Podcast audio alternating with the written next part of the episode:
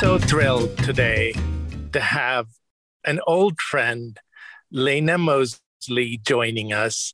I can't help but think back to, and this dates us all, think back to about 15 years ago. I think Mark was just starting as an academic or hadn't even started as a legal academic. And um, I was early in my adventures. And we were both in North Carolina, and we came across the work of this political scientist, Lena Mosley, and we called her up randomly and asked, can, can we talk to you? It, it sounds like you actually know how to do research. And she was incredibly kind. And the one thing that was so crucial that she helped us with was she told us where to get data. In particularly, she revealed to us the secrets of Guildhall. And so much of Mark and my early work was based on research that uh, derived from there. And, and Lena was so generous and kind and asked nothing of us, but shared everything. So we will always be grateful to her. But today, we've asked her to join us to talk about her wonderful new paper on denomination. However, before we start down the route of discussing that paper, I'm hoping that we can start with some broader brushstrokes, in particular, the world of sovereign debt research. Now, as Mark and I see the world of sovereign de- debt research, and Mark, you should correct me, it's dominated by economists. 99.9% of all the people uh, at the IMF research departments or the ECB or the US Treasury who, who work on these kinds of questions or in research departments at different universities and think tanks seem to me to be economists. And even when there are legal questions or political science questions, and it is really hard to escape politics and law in sovereign debt. Uh, economists study these questions. And uh, at least to my mind, they think at least lawyers are really only valuable to fix their parking tickets. And so it, it is, it's often frustrating to be doing research in this area, which is so completely dominated.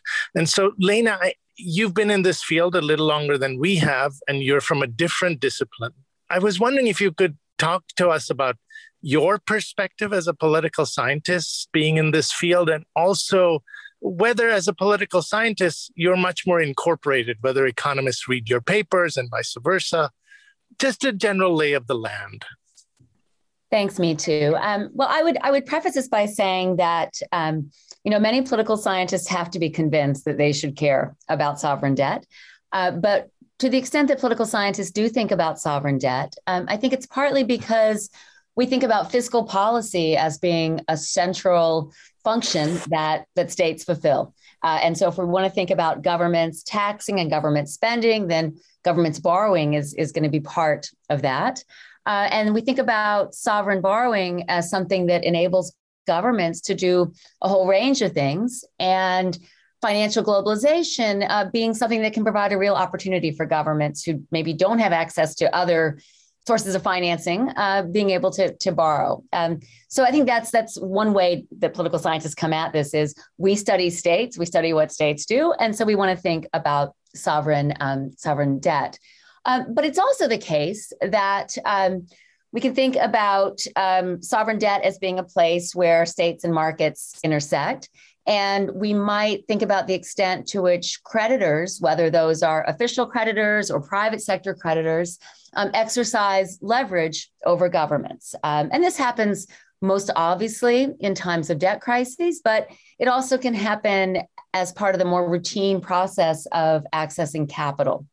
So when I was in graduate school in the 1990s, there was a big debate happening among political scientists about the extent to which economic globalization constrain the ability of governments to do the things that they would want to do otherwise. So we sort of talked about this as um, markets as a constraint on government autonomy, or about the extent to which governments kind of had had room to move uh, vis-a-vis markets. Uh, and this really kind of got to these broader, really bigger, deeper questions about the relative power of capital versus labor or versus versus governments. Um, and so I think from that point of view, you could then think about how political scientists might be interested in things like, well, how do sovereign bond markets react to elections or to changes in government or to uh, civil conflict or how do um, financial markets resp- respond to political institutions like the rule of law or the level of democracy? There are lots of papers like this from political scientists. Um, or how do bond markets think about things like reputation and credibility? Um, and so th- there are lots of ways in which political scientists um, sort of would, by virtue of the kinds of questions we always ask, uh, want to think about um, about sovereign about sovereign debt. Um, and of course, the other angle is when we think about international institutions and uh, cooperation, then this gets us into thinking about the role of international financial institutions, um, and again, the resolution of, of debt crises, or more, much more generally, how politics affects um, conditional lending. Um, so there are lots of places where political scientists come in. Now, to your question about the extent to which economists read the papers of political scientists, I think there's always this this this sense um, that um, political scientists read more in economics uh, than economists read in political science. And I don't want to say that's true of every economist uh, or of every political scientist, but I do think there's a little bit of this sort of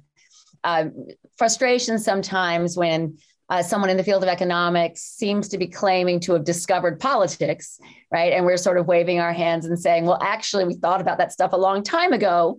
Uh, had only you sort of looked to what to what we were doing. So I, I do share your sort of lawyer frustration sometimes with um, that kind of lack of equality in that cross-disciplinary exchange.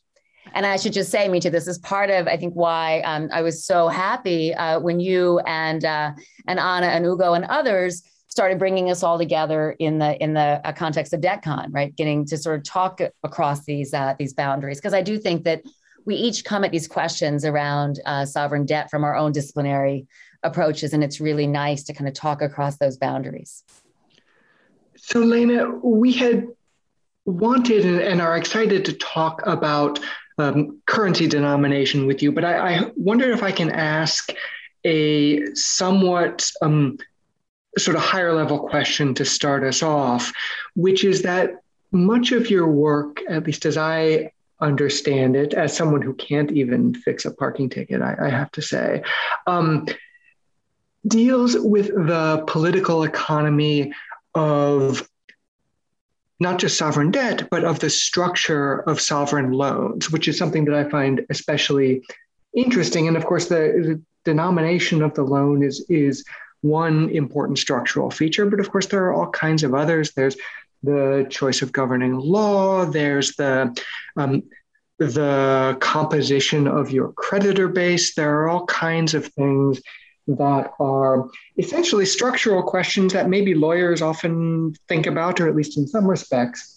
but that are um, important, I think, from the context of your work. And so, if I can just ask you to, to give us some background, how should we think about questions of loan structure as they intersect with questions of politics? I would say that one way to think about this is that any sort of um, lending and borrowing behavior we observe is the result of this intersection of supply and demand which is to say you know governments want money or and they want money perhaps from a from a sort a certain type of creditor and they want it on particular terms but also of course the creditors have to be willing uh, to to extend those loans right and it's really hard for us as uh, as social scientists to observe supply and demand sort of independent of, uh, of one another. And, and I think that we've spent a lot of time, at least we in political science, uh, really thinking about um, the supply side of that. That is to say, thinking about well, how do creditors decide uh, whether and on what terms to allocate capital? So we can go back to my example of international financial institutions, and we have folks thinking about, well, to what extent does strategic importance uh, color uh, the amount or the terms of IMF or World Bank lending? Or in the private sector, we might think about, well, to what extent are um, bond market investors thinking about whether a country is democratic or not when they're when they're thinking about um, sovereign bond issues? And, and that stuff is important, absolutely. And, and I've written papers uh, like that myself.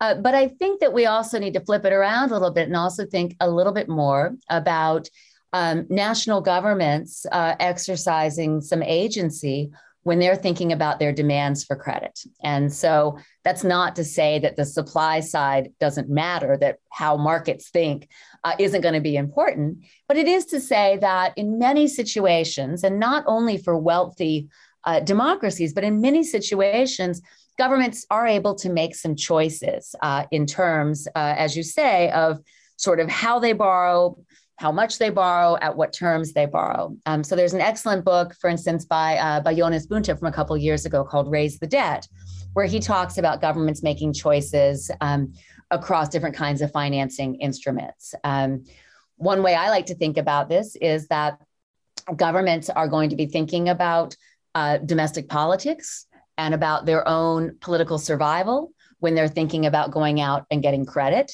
Uh, and those considerations around political survival might look different for different kinds of governments, depending on whether it's a democracy or a non democracy, and depending on how close the next election is or sort of what the important interest groups are. Uh, but that those kinds of domestic considerations are going to be part of what drives um, governments demand for credit, but also their, their demand for certain kinds of credit. So, just to give you a quick example, um, a government that is perhaps a little um, more worried about um, whether the public knows exactly what it's doing when it's getting credit, uh, and it may be a government that has a higher desire for opacity, uh, might all else equal be inclined to borrow uh, from, say, commercial banks as opposed to going out and doing a big, uh, very public bond issue. Uh, and those governments that worry about being criticized either for the terms of the lending or for the amount of the lending or for the lending at all uh, might be inclined to sort of um, you know hide their activity in these in these less um, these less less transparent instruments. Whereas we also sometimes see um, other governments sort of wanting to claim credit for the fact that they've been able to go out and access bond markets, maybe for the first time ever, maybe after a long drought. Uh, and they really like the sort of publicness uh, of that kind of borrowing activity. And so we might see, you know, governments with these different kinds of considerations uh, then choosing to borrow from commercial banks versus from the bond market, just to just to give an example. And obviously, there's lots of this when we think about um, bilateral official lending as well, in terms of whether governments are inclined or or less inclined to let's say borrow money from China or to choose China versus the World Bank to finance a uh, a project. So Lena, this sets us up beautifully uh, to talk about your, your most recent paper although I think you have a bunch of most recent papers but the one on denomination and in terms of uh, doing a little stage setting my understanding is that this work is in the tradition of the original sin research by folks like Barry Eichengreen, Ugo Panizza, and Ricardo Hausmann. And so before we talk about your paper, I'm hoping you can help us set the stage by talking about uh, exactly what they um, found and uh, how they set the stage and then then maybe we can uh, understand better what it is that uh, you and your co-author uh, did to sure. So, uh, so this is uh, this is the the second paper um, I've written with my co-authors Cameron Ballard Rosa and Rachel Wellhausen, um, and our sort of general approach um, is to collect data on um, government bond issues. And so, really, we're focusing on uh, what happens at the point of issue, uh, as opposed to what happens with respect to secondary market pricing or secondary market credit rating um, of these of these issues. So we're thinking at the point when governments go out and borrow, what does that look like? And so we have a first paper where we look at the effect of um, political institutions, like being democratic or not, as well as global market conditions on government's propensity to borrow at all or to issue bonds at all. And then in this paper, we sort of say, well, okay, we know something about what explains when governments issue bonds, but we also want to think about the features of those bonds. And so uh, we're thinking here about whether the bonds are denominated in foreign or domestic currency. But of course, we also could think about, as Mark mentioned, uh, some of the legal terms, or we could think about the maturity structure, or we could think about the yield on the debt. So, on currency denomination, um, there, there's this kind of existing uh, belief, and this this is the kind of the original sin idea, uh, that developing countries um, are really perceived as being quite risky. And part of the risk associated uh, with lending money to a developing country sovereign is currency risk. So the worry there is that if you lend money to a developing country sovereign, uh, and it's in their own currency, in Mexican pesos, for instance, then you as an investor have to worry not only about will the government repay you in general, uh, but also um, will the value of that currency depreciate between the time when you extend the credit and when uh, when the loan is repaid.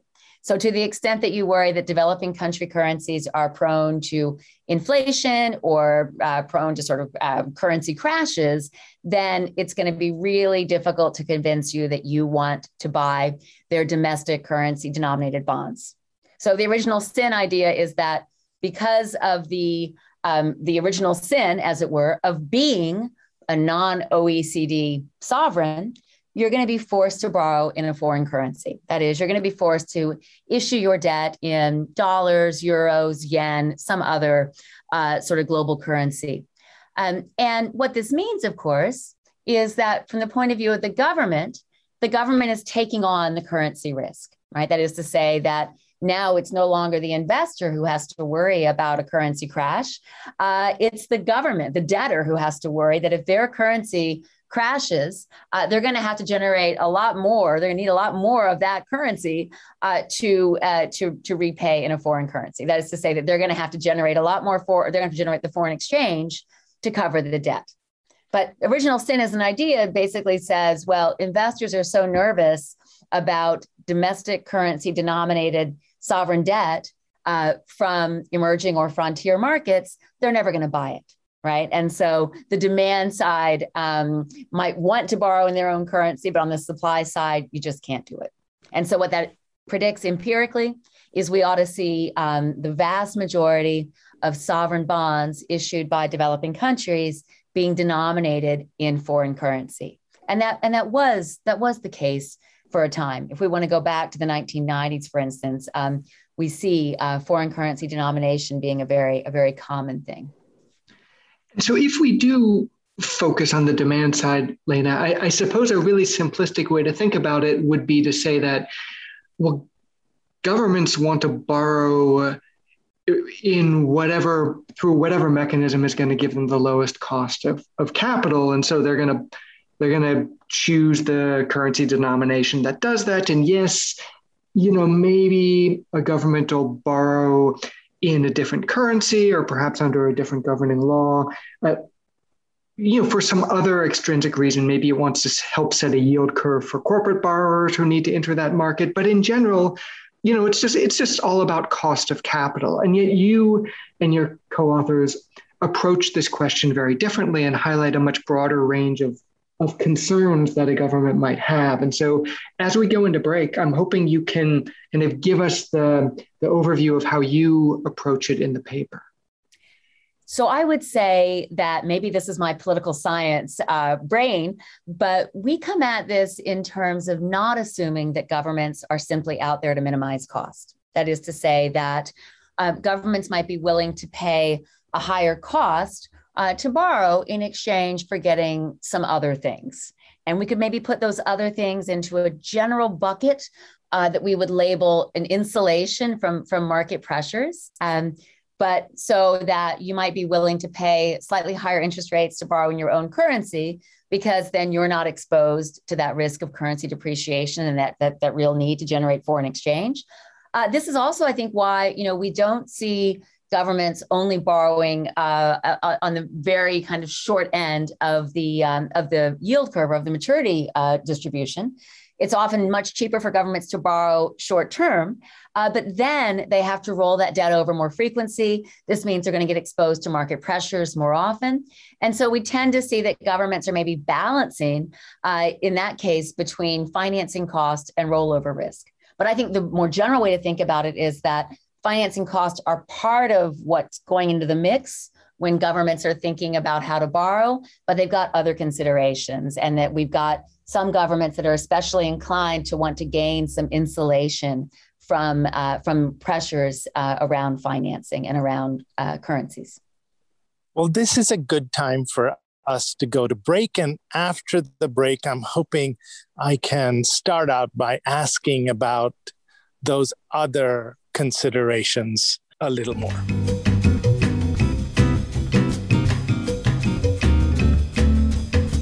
So, Lena, you really opened up an important set of issues that that is illustrated by your papers uh, with Rachel and Cameron. And I want to ask about more detail and also about sort of the broader perspective. So you said additional factors beyond just the cost of capital uh, and looking more broadly. And in this sense, you've inspired other researchers like us to not just look at data, but also talk to people in the on the ground, which I guess is uh, more in the vein of uh, our sociologist and anthropologist colleagues. And one set of people that I remember you're emphasizing at a conference that you ran a few years ago uh, was uh, the folks in debt management offices. So inspired by you, Anna Gelpern, our dear friend, and I went around the world to ask people in debt management offices why they made certain choices about contract terms. So, Mark, Anna, and I have been studying collective action clauses for time immemorial. And in the context of that, we found you know collective action clauses are used almost exclusively in debt denominated uh, or governed by foreign law and denominated in foreign currency, and not used in local law and local currency debt. So our conversation naturally uh, moved towards why do you issue some debt in local currency and some debt in foreign currency. Now, we were asking them about the contract terms, but the, the folks at the debt management offices, you know, often would say, look, we're just bureaucrats. Our job is to get capital at the lowest cost for our political bosses and to make sure that we construct a yield curve for the corporate entities in our countries. And and that's it. That that's the end of our story. And so the, it was fascinating to read your paper and um, see this very interesting perspective about you know the the right wing governments versus the left wing governments and thinking about institutions. So i'm wondering how you got uh, to your um, to your set of theoretical constructs uh, and you know what debt management office people said to you, or maybe what uh, private sector investors said to you. I, I want to know stuff on the ground. Thanks, Mitu. I'm, I'm going to take a minute or two just to summarize what we do find because I realize that not all of your listeners might have read the paper. so, so let me just say that we um, we look at um, the period from 1990 to 2016, and we look at non OECD sovereigns. That's about 130 countries that issued uh, at least one, one government bond during this time. And so the issue level data set we have is something like 240,000 bond issues. Um, and so, and, and we're interested in this paper in, um, you know, whether this debt is being denominated, uh, what, what proportion of debt is denominated in foreign currency versus domestic currency. Um, and of course, we are in our statistical analyses accounting for all the other kinds of things that you might think matter, you know, things that are picking up, for instance, sovereign credit worthiness, levels of existing debt, uh, and the and the like. Um, and what we and what we find two things that we think are, are noteworthy. Um, the first goes back to the original sin idea, which is to say that we find that over time, uh, there's an increasing proportion, and by the end of the period, sort of the vast proportion um, of these bonds are local currency denominated, right? Which is to say that original sin seems to have, for many, many countries uh, outside of the OECD, become a thing of the past. And we could tell a story about the kind of increased uh, risk acceptance or desire for diversification among investors as being as being part of this. But for whatever reason, we see that it's, it's much more common now to issue debt denominated in um, domestic currency. And then, then, then we think about this question of, well, all right, even though that's the case uh, overall, is there a variation in government's propensity to do this? And again, um, you know, accounting for a lot of the kind of macroeconomic factors that we would want to uh, want to, to think about, uh, we find that uh, left-leaning governments are, significantly more likely to dom- denominate in domestic currency than right-leaning uh, or centrist governments. So if we think about, uh, you know, putting governments in buckets based on their ideology, uh, we could sort of see this partisan effect, and that it's more common for governments on the left to choose domestic currency denomination. And in the paper, we discuss why this might be uh, going back to ideas around uh, kind of the traditional programs of, of left governments uh, and thinking about policies that sort of maybe advantage labor uh, versus capital, or thinking more about sort of a desire to insulate from financial market uh, pressures. Um, and we can flip it around and think about right leaning governments kind of, you know, welcoming sometimes the constraints uh, that markets generate and maybe even seeing foreign currency denomination as a means of tie as something that ties not only their hands but also could tie the hands of their potential successors so that's that's sort of where where we end up in terms of our argument and our findings um, your your question is sort of well you know to what extent are these debt managers um, really thinking about these kinds of um, you know autonomy from markets kind of considerations when they're out doing their doing their jobs and i would say that i think that political scientists um, haven't done a lot to study debt managers, right? So you and Anna going out and talking to debt managers, my occasionally talking to debt managers, and I do more talking to people in the private sector. Um, that we don't see a lot of that um, out there, and I don't know that we have a great sense uh, of how much autonomy these debt management offices have uh, vis-a-vis governments, right? And I, and I think that it certainly varies uh, across countries. Uh, certainly uh, Tal Sadeh and his colleagues have papers on sort of the professionalization of debt managers, which isn't quite the same as the amount of autonomy they have. Uh, but I think that we still need to kind of figure out and unpack, right? Like how much are these debt managers really kind of um, just carrying out mandates that are coming from governments uh, versus exercising some kind of independent uh, decision making.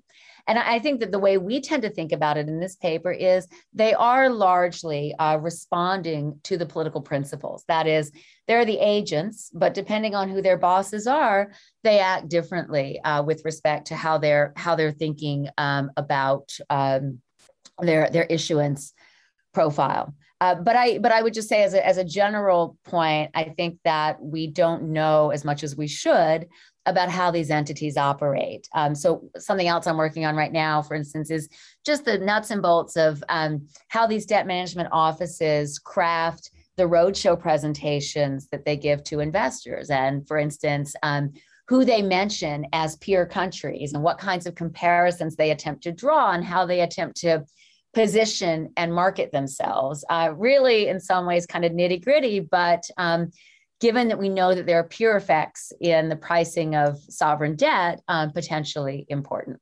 So that's a long-winded way of saying that um, I think it's great to go out and um, and and use the kind of use our qualitative methods to think about how debt managers make their decisions. And I think there's a lot for us to still uh, learn on that side. We see just sticking with this this theme of the different practices between left leaning and right leaning governments. Do we see stark shifts in borrowing practices when um, we have a transition, maybe a sharp transition. I'm thinking of the Macri Fernandez transition in Argentina, for instance. Do we see the the government's borrowing practices change quickly, change slowly? I'm trying to think about how this dynamic would work in practice. If I go back to an older um, example, uh, we could go back to um, to Brazil in the early 2000s, uh, right, and the entry of uh, of, of, Lula uh, mm-hmm. into office. And you know, if, if you sort of followed sovereign debt markets uh, back in uh, 2001, 2002, 2003, you saw a lot of anxiety um, around uh, that Brazilian election. Uh, and I think it's hard for people who study uh, the link between elections and sovereign bond markets to sometimes differentiate between um, market reactions in the election campaign that are really driven by we're uncertain about the outcome and therefore we're having a hard time figuring out what to, how to how to price debt versus um, we're uncertain about what policies will be followed um, should a particular candidate win right and so i think in brazil you had a, a, lot you both things going on for a time that is you have sort of it's not clear who's going to win it's a tightly fought election but it's also not clear if lula wins is he going to be kind of old lefty lula or is he going to be sort of more slightly market friendly more neoliberal lefty Lula. Uh, and so that's that's that's going on there. Um, but there are a couple of interesting things that, that were happening in that context or that happened. One is that actually um, prior to that 2002 election, there is some evidence that the debt management office uh, in Brazil anticipated that the 2002 election, no matter how it shook down, was going to be one that was going to generate a lot of kind of political uncertainty uh, and that this might be a challenge with respect to the financing uh, and the refinancing of Brazilian debt. And so, what you actually see there is that um, you see if you look at the, um, the the profile of maturing issues, you see that the debt managers in Brazil seem to have made an effort, and, and in retrospect, they talk about doing this. Uh, they made an effort to avoid uh, issues that would mature uh, sort of during that election campaign. So, which is to say, they anticipated correctly that the secondary markets would be freaking out a little bit. And so they thought, well, that's okay as long as we're not trying to bring out new debt issues and having to pay those higher premia during that time. So that's a that's a I'm writing a paper with uh, Tim McDade, who's a PhD student at Duke, and Peter Rosendorff at NYU that looks more systematically at the extent to which uh, governments and their debt managers try to sort of be sensitive to the electoral calendar when they're issuing. So that's interesting.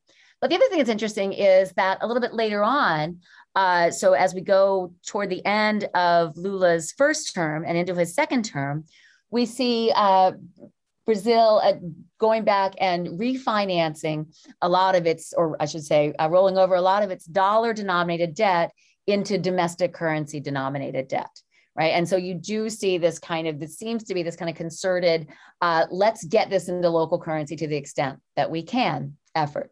Now, I should say that that is facilitated uh, in the mid 2000s by global liquidity.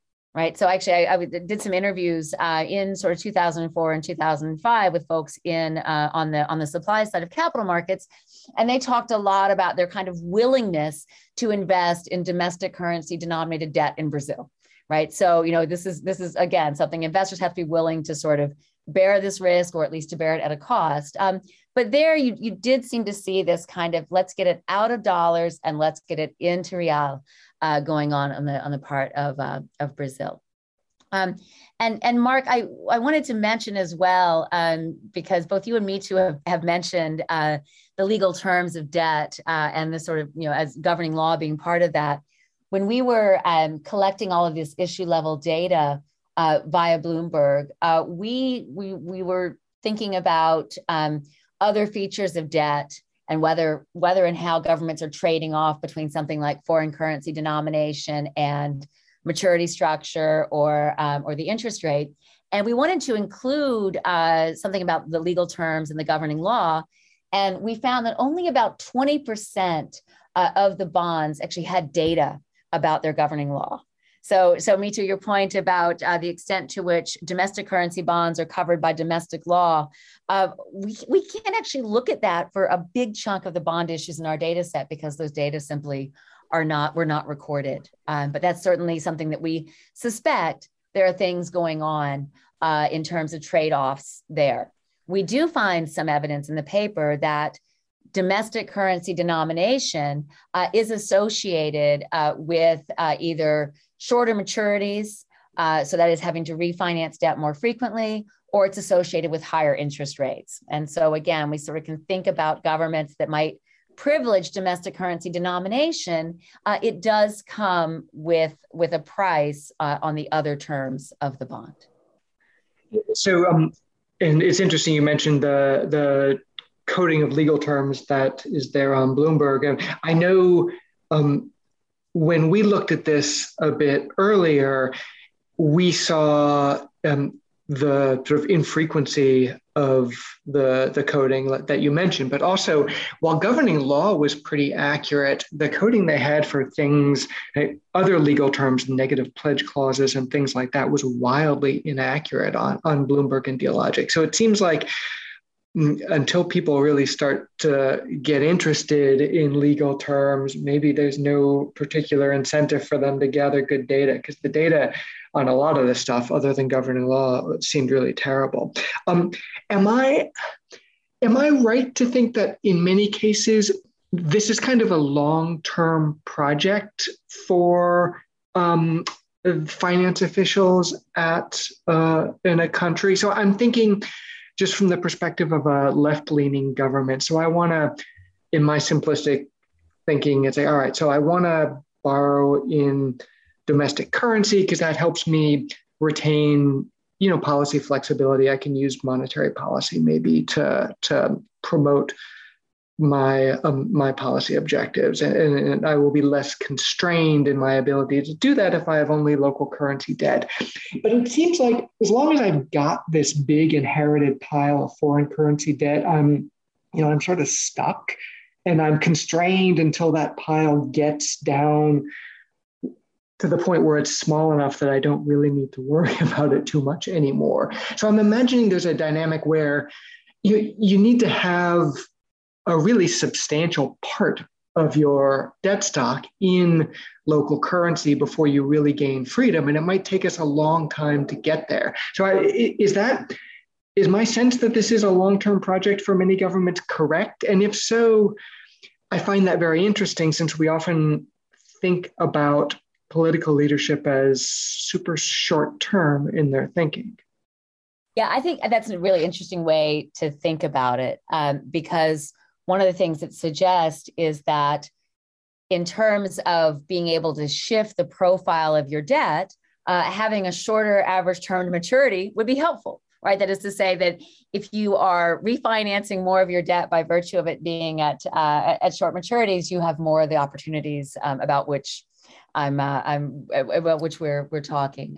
Um, and and I and I'll just say that we haven't looked at uh, you know whether sort of um, when you have frequent turnover between left and right or between left and centrist governments, uh, is there a different sort of set of behaviors versus uh, where you have a situation where a left government is in office and is pretty secure electorally and you know is thinks it's going to win the next election, right? Because you know if if you think that you're going to lose power in a couple of years, uh, you might behave differently than if you think you're going to be in power for four years or, or six years, right? Um, so, another way to, to come at this would also be to think about whether governments behave differently in their debt issues early in their terms, uh, where they think that they're going to sort of be around to reap the benefits of how they behave, uh, versus later in their terms, where they might think they're not going to be around and they might think that they're going to be sort of governments of a different partisan stripe uh, in office after them. So we haven't we haven't done that sort of analysis yet, but I think it's certainly um, an interesting place to go in the future. So, Layna, we've taken up a whole bunch of your time. I hope I can squeeze in one more question, and then I don't want to. I don't want to speak for Mitu. Um, but he may have another question before we before we really let you go.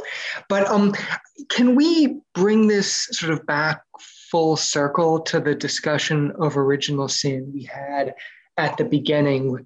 Um, so, do you view your findings as, in some respects, a challenge to the notion that um, there's this sort of inherent um, kind of flaw that that countries have to, to overcome in the sense that the, the inability to borrow in domestic currency really ties really ties hands together. Was was there a sort of implicit claim in the original sin literature that this is the way it would always be? And your research cuts against that, or does this fit more neatly with the original sin story as it was originally offered? Well, I, I would say that most of us probably don't want the arguments uh, we make to be tested against data in the future because the world changes. So I published a book in 2003 where I argued that a big difference between OECD countries and non OECD countries was that in OECD countries, investors really didn't worry at all about default risk.